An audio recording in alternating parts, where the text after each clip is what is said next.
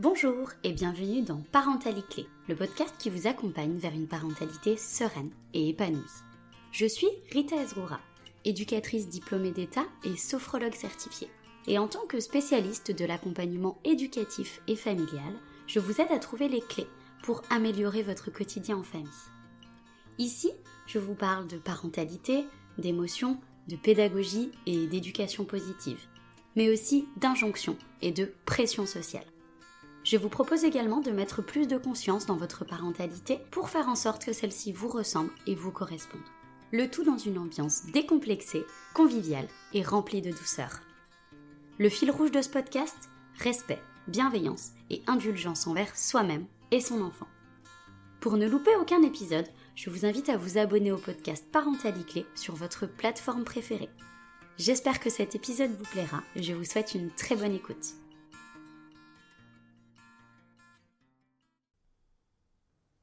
Bonjour à toutes et à tous et bienvenue dans le 42e épisode de Parentalité Clé.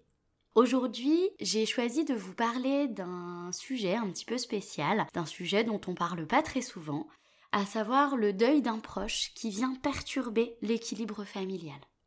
Alors j'espère que vous m'entendrez bien puisqu'aujourd'hui je suis un petit peu enrhumée, donc il y a de grandes possibilités pour que ça change un petit peu ma voix et que vous l'entendiez dans le podcast. Mais bon, voilà, c'est la réalité du terrain aussi, et puis j'aime l'authenticité. Donc j'ai choisi de quand même enregistrer cet épisode aujourd'hui, même si je parle un petit peu comme un canard. Alors, pourquoi est-ce que j'ai choisi ce sujet si singulier, ce sujet si particulier ? Eh bien, tout simplement parce qu'en fait, c'est un sujet qui me touche de très près. Moi, pendant mon enfance, j'ai vécu plusieurs deuils, des deuils assez importants, à savoir la perte de mes deux parents. J'ai perdu mon père lorsque j'avais quelques mois, lorsque j'avais 11 mois, et j'ai perdu ma mère lorsque j'avais 13 ans. Donc, je dirais que c'est un sujet que je connais de l'intérieur, dans la position de l'enfant et dans la position de l'adolescent. Et puis, il y a quelques mois, j'ai perdu une personne qui était très chère dans ma vie et dans mon équilibre familial aussi, ma grand-mère, qui était un pilier également dans ma vie. Et donc, j'ai vu et je vois encore, puisque voilà, le deuil est un cheminement assez long et qu'il n'est pas encore terminé de mon côté, si on peut parler voilà, du fait de terminer un deuil. En tout cas, là aujourd'hui, en tant qu'adulte et en ayant des enfants autour de moi et en faisant partie finalement des adultes accompagnant ces enfants, eh bien, je peux observer la façon dont on accompagne les enfants, la façon dont on vit cette situation, cette fois de la place de l'adulte accompagnant. Et du coup, ben oui, je connais de l'intérieur le deuil dans l'enfance, dans l'adolescence, mais aussi aujourd'hui, je connais le deuil dans la position de l'adulte accompagnant, dans la position de l'adulte qui est censé contenir et sécuriser les enfants qui eux aussi vivent un deuil dans la famille. Et donc voilà, je me suis dit, pourquoi pas parler de ce sujet qui est un sujet important, pourquoi pas parler de ce sujet avec mon expertise et ma position de professionnelle de la petite enfance, de thérapeute également, mais aussi en tant que personne, en tant qu'être humain qui a vécu le deuil plus d'une fois dans son chemin de vie. Alors déjà, j'avais envie de commencer à aborder avec vous le sujet de la mort en général, parce qu'en fait, c'est un sujet qui est extrêmement tabou. Pourtant, ça fait partie de la vie, soyons d'accord, hein, ça fait partie du cycle de la vie, mais quand même, la mort est un sujet extrêmement tabou dans notre société, et je dirais encore plus lorsqu'on parle de la mort à un enfant. On a vraiment besoin de préserver les enfants de ce sujet qui est si tabou dans notre société. Alors selon moi, si ce sujet est aussi tabou aujourd'hui dans la société, c'est déjà parce que dans toute société humaine, quelle que soit la culture, la mort ça a un côté très mystique. Il y a beaucoup de croyances, il y a beaucoup de religions qui abordent ce sujet de la mort, mais quand même c'est un sujet très mystique et finalement la mort c'est l'inconnue la plus grande qu'on puisse connaître dans notre existence d'être humain. Et je ne vous apprends rien en disant que l'inconnu est quelque chose d'extrêmement inconfortable pour l'être humain, que l'inconnu fait peur, et donc par conséquent, la mort étant la plus grande inconnue de notre existence, eh bien l'être humain en a très peur. Et puis, en plus de ce côté très mystique, de ce côté inconnu, la mort fait peur, tout simplement parce que ça nous renvoie au fait que notre vie, à nous, elle va s'arrêter un jour. Et comme notre cerveau est entre autres et en grande partie programmé à notre survie, c'est quelque chose qui est complètement flippant pour notre corps et notre cerveau d'imaginer que notre vie va s'arrêter un jour. Donc forcément, la mort fait peur pour cette raison-là, parce que forcément, un jour, on va tous mourir, un jour, notre vie va s'arrêter. Et donc, c'est impensable pour notre cerveau vivant d'imaginer que notre vie puisse s'arrêter un jour. C'est quelque chose d'extrêmement angoissant. La mort fait peur également parce qu'elle nous confronte à quelque chose qui est imaginable, à savoir envisager la perte de ce qu'on aime. C'est impensable pour nous d'imaginer qu'on puisse perdre nos parents, un ami, notre frère, notre sœur, un de nos enfants, quelqu'un qui nous est cher, quelqu'un qu'on aime très fort. Et donc, on a tendance à mettre le sujet de la mort de côté parce qu'on estime que c'est un sujet pas drôle. Effectivement, c'est pas drôle et ça n'amène pas des émotions qui sont très réjouissantes. Et puis parce qu'on n'a pas envie de se confronter au fait que nous aussi, un jour, on risque ou on a déjà perdu un proche qu'on aime ou qu'on a aimé. Et puis heureusement que notre cerveau est vraiment là pour nous protéger et pour faire en sorte qu'on n'ait pas cette obsession de se dire « Oh putain, un jour je vais mourir » ou « Un jour un de mes proches va mourir ». Évidemment que c'est normal de ne pas y penser tout le temps et de façon constante, et que notre cerveau a la formidable capacité de mettre ces choses-là de côté. Mais en tout cas, voilà, aujourd'hui je pense que si ce sujet est aussi tabou dans cette société, c'est en grande partie à cause de ça. Et puis, je pense aussi que dans cette société où tout ou presque peut se consommer, dans cette société où on a l'illusion de pouvoir tout contrôler, encore une fois, on parle d'illusion, mais en tout cas, on nous donne l'illusion qu'on a la possibilité de tout contrôler, de contrôler le temps, de contrôler notre aspect physique, de contrôler notre santé, de contrôler notre bonheur, ce qui est en partie faux, on est d'accord, on ne peut pas tout contrôler. Eh bien, comme la mort est quand même la chose ultime qu'on ne peut pas contrôler, on n'a aucune prise là-dessus, c'est quelque chose d'extrêmement insécurisant, et donc on a tendance en fait à le cacher sous le tapis en se disant bon, on n'y pense pas trop, et puis en même temps on n'en parle pas non plus parce que quand même c'est super inconfortable. Donc pour moi, voilà pourquoi ce sujet de la mort est tabou dans notre société.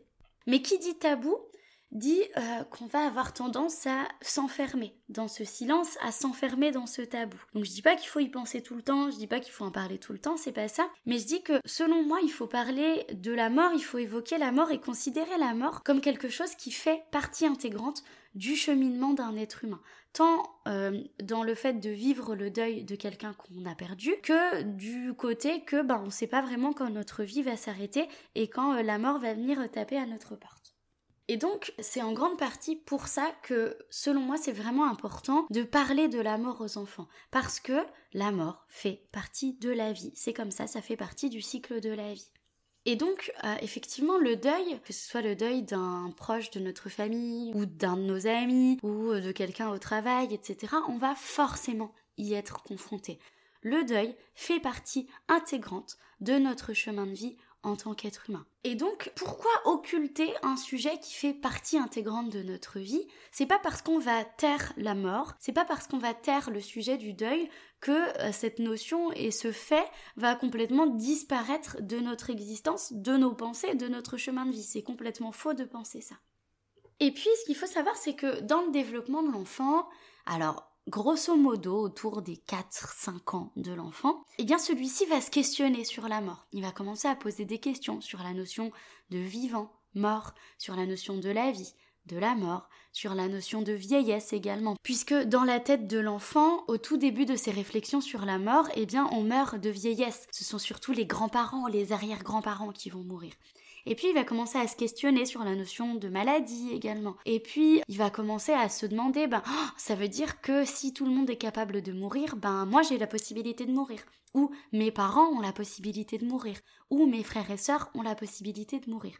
Et donc, à cet âge-là, à ce moment du développement de l'enfant, c'est un sujet qui va quand même être assez présent dans les pensées de l'enfant. Et donc, c'est hyper important de répondre à ces questions, c'est hyper important de faire du sujet de la mort, finalement, un sujet fluide, ou presque dans notre quotidien, et surtout quand l'enfant va s'interroger là-dessus, pour éviter que le sujet de la mort soit un sujet tabou et pour éviter du coup que l'enfant s'enferme dans le silence face à des questions qui sont quand même relativement angoissantes. Alors, quelques pistes pour pouvoir aborder justement le sujet de la mort avec vos enfants. J'ai conscience que ce soit un sujet qui est difficile à aborder, et puis souvent en tant qu'adulte on a tendance à se poser les questions pour des sujets qui sont assez graves, pour des sujets qui sont tabous dans la société. On a tendance à se dire oh là là, mais comment est-ce que je vais pouvoir parler de ça à mon enfant? Avec quels mots? Est-ce que je vais pas faire une gaffe? Est-ce que je vais pas le brusquer? Est-ce que je vais pas le traumatiser? Enfin bon, il y a beaucoup d'insécurité qui gravitent autour de la communication, autour de ce sujet-là. Donc voilà, je vais vous donner quelques pistes pour pouvoir aborder le sujet de la mort avec vos enfants. Déjà, moi je trouve qu'il y a un excellent support de médiation pour communiquer avec votre enfant sur des sujets qui ne sont pas toujours très agréables ou sur des sujets qui ne vous mettent pas à l'aise, c'est le livre. Il y a plein de livres, vous en trouvez en librairie, mais vous en trouvez aussi beaucoup en bibliothèque, qui vont parler des sujets de la vie, de la mort, du deuil, des émotions qui peuvent être désagréables, de la tristesse, etc., etc. Vous avez la possibilité de trouver des livres qui sont hyper intéressants et qui sont adaptés à l'âge de votre enfant. Ce support de médiation est super intéressant parce que vous avez la possibilité de parler d'un sujet à travers une histoire et donc de décoller ce sujet, je dirais, des pensées de votre enfant puisqu'il va pouvoir vraiment voir ça lui aussi d'un regard extérieur en lisant l'histoire. Mais ça permet aussi l'identification, c'est-à-dire qu'il y a beaucoup de livres qui mettent en scène des enfants qui se questionnent sur la mort ou des livres tout simplement qui répondent aux grandes questions sur la mort et donc votre enfant va pouvoir se dire « Ok, mes questionnements ils sont normaux » et puis il va pouvoir trouver un certain nombre de réponses dans ces livres et ce sont des sujets qui vont vous permettre d'ouvrir la communication de façon beaucoup plus fluide. Donc vraiment moi les livres je recommande plus. J'ai pas forcément de références très précises à vous donner sur quel livre utiliser pour parler de la mort avec l'enfant. Moi, ce que je vous conseille, c'est simplement quand vous êtes à la recherche d'un livre sur ce sujet ou quand vous tombez sur un livre sur le sujet de la mort, tout simplement de lire le livre avant de le proposer à votre enfant pour pouvoir être sûr que le contenu est adapté, pour voir si ça vous correspond aussi, etc. Pour moi, c'est la meilleure manière de choisir un livre. Et puis, quand votre enfant va vous poser des questions au sujet de la mort, de la vieillesse, de la maladie, de si vous aussi vous allez mourir un jour, de si lui aussi va mourir un jour, etc., c'est hyper important de répondre à ces questions, tout simplement. Répondre à ces questions avec des mots simples, des mots d'adulte, mais des mots simples adaptés à son développement, adaptés à sa compréhension, adaptés à son âge. J'ai envie de vous dire, à ce moment-là, de vraiment vous faire confiance pour trouver les mots. J'ai la profonde conviction que tout parent a la possibilité de trouver les mots qui vont être adaptés à son enfant, adaptés à la situation. Écoutez votre intuition. Et puis si vous trouvez que les mots sont pas très adaptés parce que vous captez bien que votre enfant comprend pas trop ou que votre enfant continue et surenchérit avec des questions, eh bien vous allez tout simplement adapter ces mots, essayer de trouver d'autres phrases, d'autres moyens pour expliquer la situation. Ce qu'il faut savoir, c'est que l'observation de votre enfant dans ces moments de communication, c'est ce qui va vous aider à trouver les bons mots, c'est ce qui va vous permettre d'adapter votre discours. Donc voilà, faites-vous confiance dans votre capacité à trouver les bons mots et puis si finalement vous n'avez pas trouvé les bons mots, et faites-vous confiance dans votre capacité d'observation et d'écoute de votre enfant pour pouvoir réajuster votre manière de communiquer, pour pouvoir réajuster votre discours, donner éventuellement des exemples, utiliser des mots plus simples, etc. Faites-vous confiance dans votre manière de communiquer avec votre enfant. Comme je disais tout à l'heure, souvent on se pose énormément de questions quand on a des sujets assez graves, des sujets importants, des sujets tabous à aborder avec notre enfant. Vraiment, moi je vous propose d'essayer de vous faire confiance et puis surtout de vous permettre de tâtonner, de vous dire là j'ai peut-être pas trouvé les bons mots, je vais essayer autre chose. Parce que c'est comme ça aussi que ça fonctionne la communication. N'attendez pas de vous d'avoir une communication parfaite et parfaitement ciblée dès le début, tout le temps et en tout temps. Et puis une manière aussi d'aborder de façon naturelle, entre guillemets, le sujet de la mort, c'est tout simplement de ne pas éviter dans le quotidien de parler des personnes qui sont décédées dans votre famille. Il peut y avoir un certain inconfort lorsqu'on parle des personnes qui sont décédées parce que c'est douloureux ou parce qu'on n'a pas envie de pleurer devant son enfant, etc. Mais selon moi, c'est important de parler des personnes qui sont décédées dans votre famille ou dans vos amis, dans votre entourage en général, parce que c'est aussi une manière de rendre fluide ce sujet de la mort, de vraiment montrer que oui, la mort fait partie de la vie, et puis si vous avez des personnes qui sont décédées dans votre entourage, que le deuil fait partie de votre biographie, de votre histoire de vie.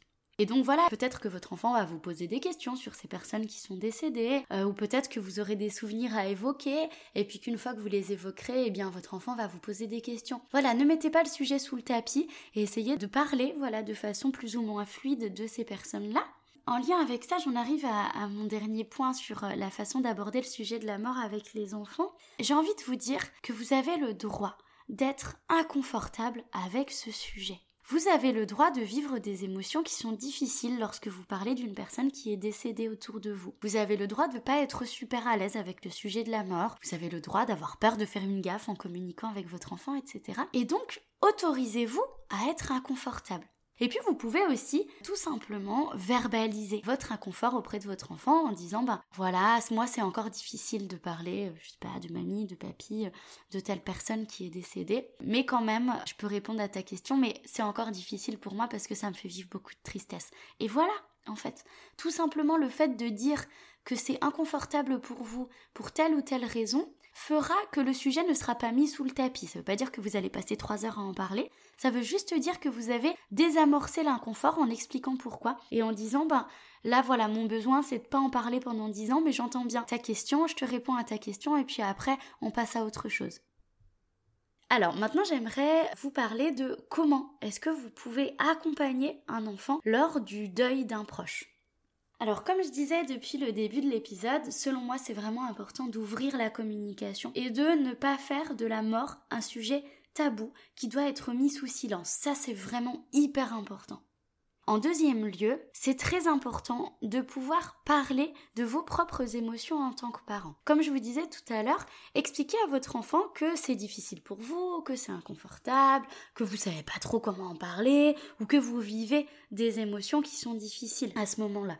Je crois que c'est hyper important de parler de ses propres émotions en tant qu'adulte parce que, en miroir, ça va légitimiser les émotions de l'enfant. Expliquez à votre enfant que vous êtes triste parce que vous avez perdu un proche, que vous avez peur de comment ça va se passer pour vous au niveau émotionnel et que c'est horrible pour vous d'imaginer la vie sans cette personne, c'est quelque chose d'hyper sain pour votre enfant.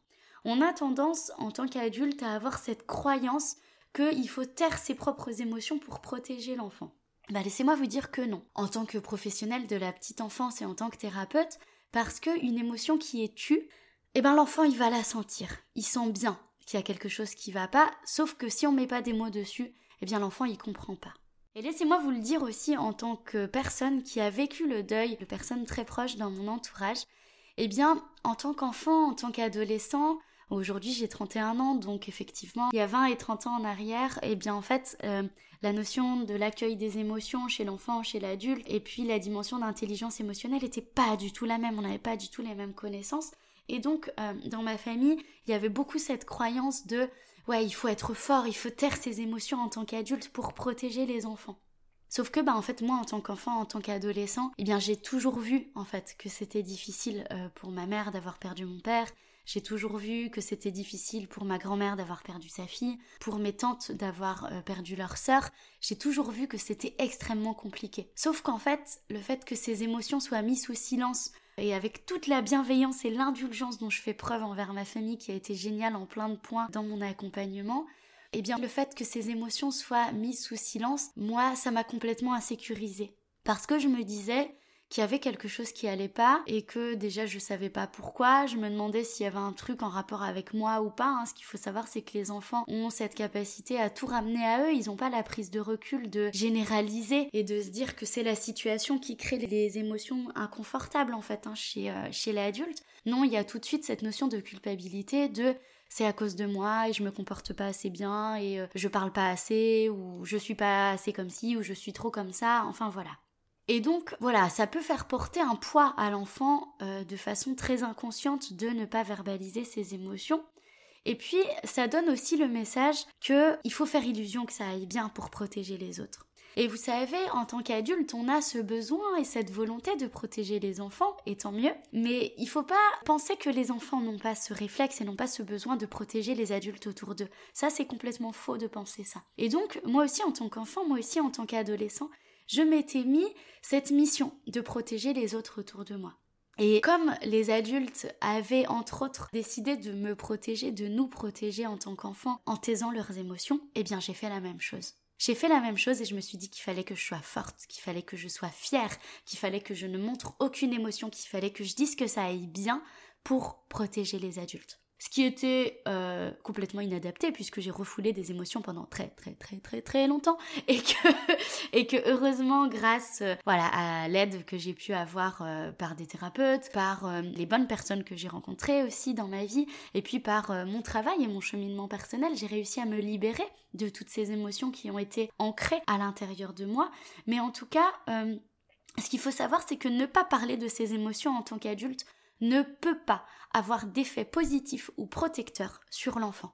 Alors je dis pas qu'il faut déverser ses émotions sur les enfants, c'est pas du tout ça, mais tout simplement dire à l'enfant, en ce moment c'est hyper difficile pour moi, c'est super dur d'avoir perdu cette personne dans ma vie, pour moi aussi c'est compliqué, et si besoin, dire à l'enfant, moi là je sais pas trop comment faire, donc je vais demander de l'aide. Est-ce que toi tu as besoin d'aide aussi ?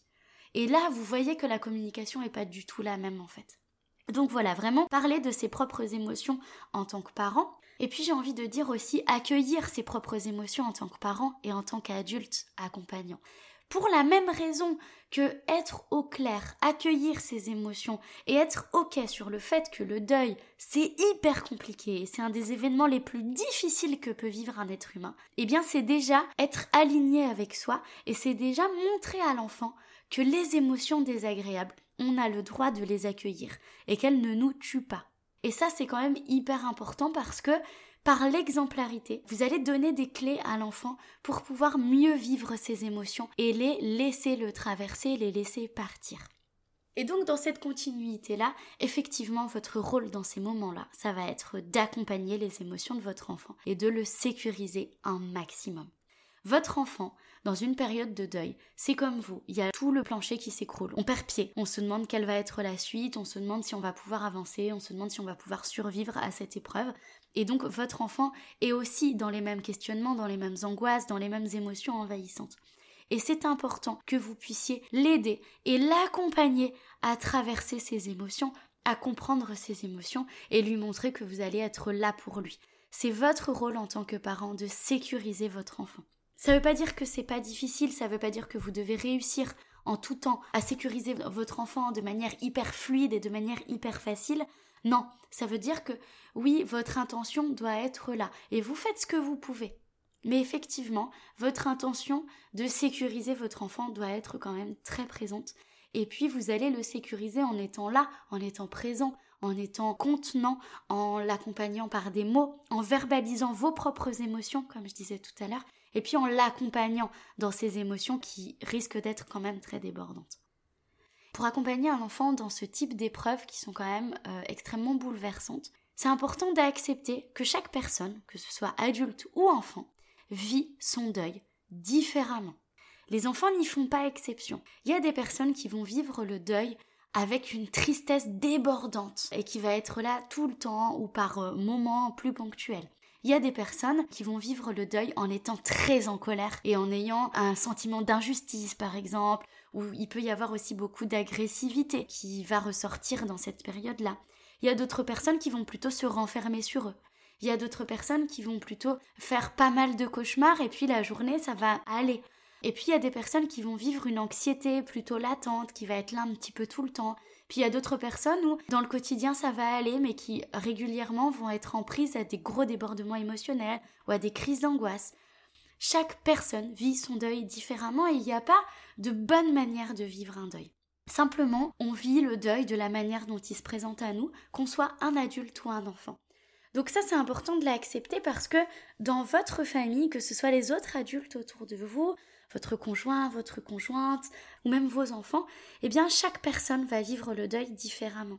Et c'est ok parfois de ne pas comprendre la manière dont l'enfant ou les adultes autour de nous vivent leur deuil. Et c'est aussi pour ça que c'est important d'ouvrir la communication et de ne pas faire ni du deuil, ni de la mort, ni des difficultés émotionnelles un tabou. Parce que, bah voilà, une personne va pouvoir vous dire « Mais moi, en fait, j'ai juste envie qu'on me laisse tranquille et qu'on arrête de me parler de ce sujet de la mort et du deuil. » Et c'est ok.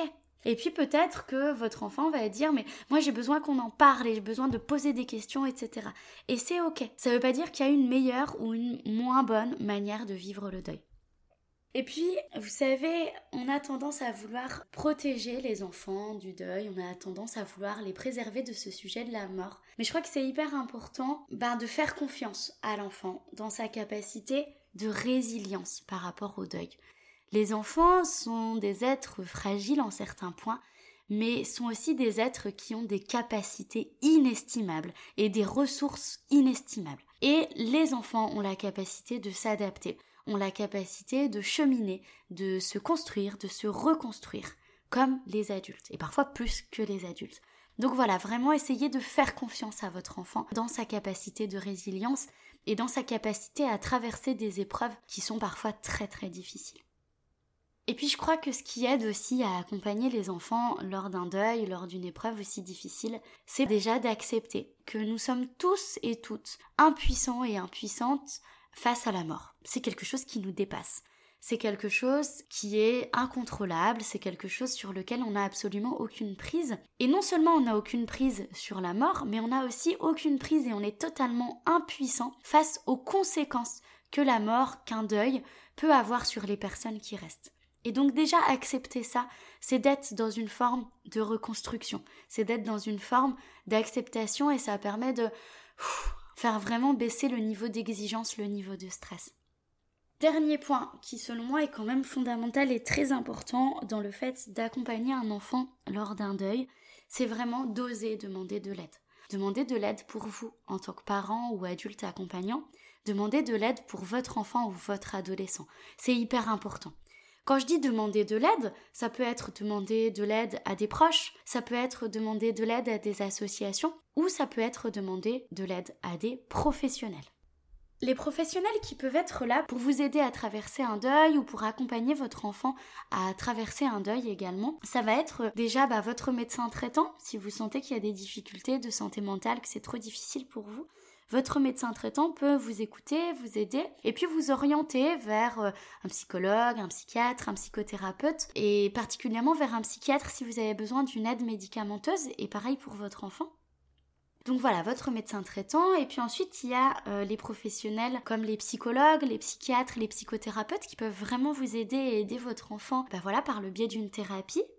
Ensuite, vous pouvez demander de l'aide auprès des personnes qui proposent de l'accompagnement familial. Donc comme moi, en tant qu'éducatrice, donc ça va être plutôt les éducateurs, les éducatrices, les thérapeutes familiales également. Si la communication devient difficile, si les relations deviennent difficiles dans la famille, vous pouvez demander de l'aide à un médiateur ou une médiatrice familiale, etc. Ensuite, vous pouvez toquer à la porte des thérapies brèves, comme l'hypnothérapie par exemple, ou la sophrologie qui peuvent vraiment vous aider à traverser un deuil et à cheminer à travers toutes les étapes du deuil qui sont très loin d'être linéaires, que ce soit vous ou même votre enfant.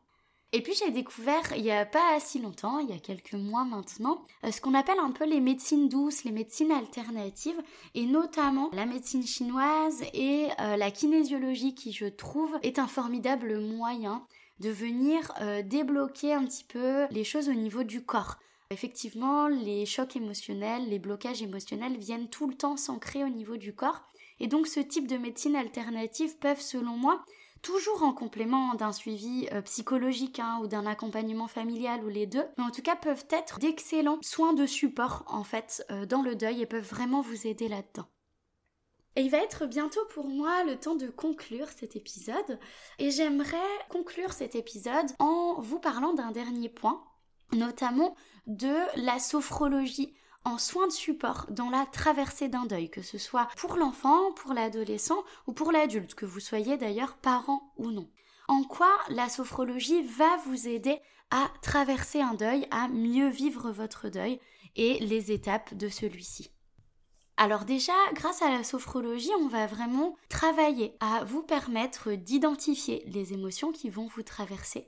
En fait, la sophrologie et le ou la sophrologue va vous aider déjà à vous reconnecter à votre corps, vous aider à vous reconnecter à vos émotions, les identifier et les accueillir et apprendre à les exprimer de manière adaptée, à chasser le trop-plein émotionnel qui est pesant sur votre quotidien. Et donc par conséquent, la sophrologie va vous aider à mieux vivre les débordements émotionnels qui sont quand même assez inhérents dans le deuil. Il peut y avoir énormément de colère, de tristesse, peut-être de l'angoisse, de l'anxiété, de la peur ou même de la culpabilité qui peuvent apparaître lorsqu'on perd un proche. Et donc la sophrologie va vous aider, grâce à des outils simples, à vous réapproprier votre quotidien et à retrouver un état de calme lorsque vous vivez des débordements émotionnels quelconques. Grâce au processus de sophrologie, vous allez également pouvoir faire cesser les ruminations qui peuvent apparaître lorsqu'on perd un proche, lorsqu'on vit un deuil. Quand je parle de rumination, c'est les « et si j'avais fait comme ça », « et si c'était passé comme ça », « et si j'avais su », « et si machin ». Ces ruminations qui peuvent amener énormément d'inconfort, énormément de stress, énormément de culpabilité. Donc c'est important de pouvoir faire cesser le flot de pensée. Et donc la sophrologie peut vous aider à ça. Et puis tout simplement la sophrologie va vous aider, que ce soit en séance ou dans votre quotidien, à vous apaiser. À remplacer la douleur qui est très vive au début, cette douleur où on a l'impression qu'elle va nous bouffer, cette douleur qui nous paraît insurmontable, cette douleur où on a vraiment l'impression qu'on va jamais s'en sortir, en fait, cette douleur si vive. Grâce à la sophrologie, on va apprendre à la faire diminuer, à la calmer, pour installer peu à peu un état de calme, un état de bien-être, un état de sérénité dans le quotidien. Et la sophrologie va également vous apprendre à vivre dans l'instant présent, malgré les émotions difficiles. Le deuil a souvent tendance à nous ramener dans le passé, forcément avec des souvenirs de cette personne qui peuvent faire vivre des émotions qui sont difficiles, avec des ruminations, avec des pensées qui vraiment nous rattachent au passé, à la personne qu'on a perdue. Et donc la sophrologie, ça permet de se ramener à l'instant présent et puis de retrouver un état de calme peu à peu avec cet inconfort du deuil, avec cette tristesse, avec ces émotions qui sont inconfortables à cet instant-là. Vraiment, ça va vous apprendre à vivre dans l'instant présent avec cet inconfort qu'est le deuil et les émotions qui y sont liées. Et puis un point sur lequel va aussi agir la sophrologie, c'est votre état de fatigue et votre énergie au quotidien. Le deuil, comme je disais tout à l'heure, est une des plus grosses épreuves que l'être humain peut rencontrer dans son chemin de vie. Et donc, pour faire face au deuil, l'être humain a besoin de déployer énormément d'énergie. Et comme nous sommes en plus déjà dans une société où on a tendance à tirer sur le fil en termes d'énergie et on a tendance à vivre une fatigue assez chronique, eh bien le deuil va vraiment venir tirer encore plus dans les réserves. On va vraiment puiser encore plus dans les réserves lorsqu'on vit un deuil. Et donc la sophrologie va vraiment permettre à la personne qui vit un deuil de retrouver de l'énergie dans son quotidien, cette énergie qu'il va pouvoir mettre au service de son mieux-être, au service de sa famille, au service de son quotidien en général. Et puis en séance de sophrologie, vous allez pouvoir travailler avec moi à vraiment réapprendre petit à petit à voir le positif dans notre vie, à se centrer sur ce positif, sur ces moments positifs, mais aussi et surtout à s'autoriser à vivre et à profiter des moments positifs. C'est parfois quelque chose qui peut générer de la culpabilité lorsqu'on vit un deuil. Mais c'est important de réapprendre à vivre des moments positifs petit à petit, de les savourer, pour pouvoir réapprendre petit à petit à se projeter dans l'avenir, puisque le deuil à cette fâcheuse tendance à couper toute cette projection positive, à couper cette capacité à se projeter, à planifier des choses positives pour soi, pour les autres, pour son avenir, et c'est tout à fait normal. Mais la sophrologie, dans ce processus thérapeutique, va vous permettre tout doucement de réapprendre à apporter du positif dans votre quotidien, à vous centrer là-dessus, à le savourer et puis à vous projeter, à vous reconstruire dans des choses positives de la vie, à tout simplement apprendre à faire confiance à nouveau à la vie, à tout simplement apprendre à croire à nouveau en la vie et à vous dire que oui, même si c'est très dur de perdre un proche, même si l'absence de ce proche nous pèsera probablement toujours un petit peu à l'intérieur de nous et sur notre quotidien, eh bien, essayez d'apprendre à vivre avec cette absence-là, puis de se dire que le positif est quand même possible. On a la possibilité de se reconstruire, on a la possibilité d'avoir une vie tout à fait épanouissante, et j'en suis la preuve, même quand on a perdu des piliers dans nos vies, même quand on a perdu des personnes qui sont extrêmement chères pour nous. Donc voilà, vraiment le but de la sophrologie et de mes accompagnements en sophrologie, ça va être de vous sentir mieux dans vos émotions au quotidien, de vous apaiser dans votre quotidien, et puis voilà, de retrouver de l'énergie, de retrouver la force pour construire une vie, pour cheminer vers un certain niveau de résilience qui vous permettra, eh bien, d'accepter, j'aime pas trop utiliser le terme d'acceptation, mais de vivre avec la perte de votre ou de vos proches pour peu à peu réussir à évoquer son souvenir de façon positive, de façon moins douloureuse ou peut-être plus douloureuse du tout, jusqu'à ce que les souvenirs de cette personne prennent place de façon positive dans votre vie et jusqu'à, je dirais, laisser place aux souvenirs de cette personne ou de ces personnes que vous avez perdues comme des ressources vraiment inconditionnelles qui vont vous nourrir dans votre quotidien. C'est vrai que quand on perd un proche, ça laisse place à un énorme vide, mais ce qu'il faut savoir, c'est que ces personnes-là, elles vivent à travers nous, elles vivent à travers nos valeurs, elles vivent à travers nos actions, tout au long de notre vie en fait. Et la sophrologie va vraiment vous permettre de cheminer dans ce deuil, de vivre toutes les étapes du deuil du mieux possible et avec le plus de sérénité possible au quotidien, pour arriver à cette résilience qui vous permettra de continuer à être épanoui dans votre vie, de construire une vie qui vous ressemble, une vie qui sera alignée avec vos besoins, vos valeurs, et c'est la même chose pour vos enfants, malgré la perte de votre proche. Et voilà, nous arrivons à la fin de cet épisode sur le deuil d'un proche qui vient bouleverser la vie d'une famille, la vie d'un adulte, la vie d'un enfant. J'espère que cet épisode vous a plu et qui vous a permis d'avoir un peu plus de clés pour mieux vivre le deuil d'un proche, pour retrouver un équilibre familial un petit peu plus serein lorsque celui-ci est bouleversé par la perte d'un proche et de mieux accompagner votre enfant dans ce processus de deuil d'un proche. Et donc je vous retrouve très bientôt pour le prochain épisode de Parentalité Clé. N'hésitez pas à soutenir le podcast en mettant une note et un commentaire sur votre plateforme préférée. Vous pouvez également le partager un maximum autour de vous. Si vous souhaitez en savoir un petit peu plus sur moi, je vous invite à consulter mon site web lion-accompagnementfamille.fr. Vous pouvez également me suivre sur les réseaux sociaux Facebook et Instagram sur le compte Rita Ezoura. À très bientôt!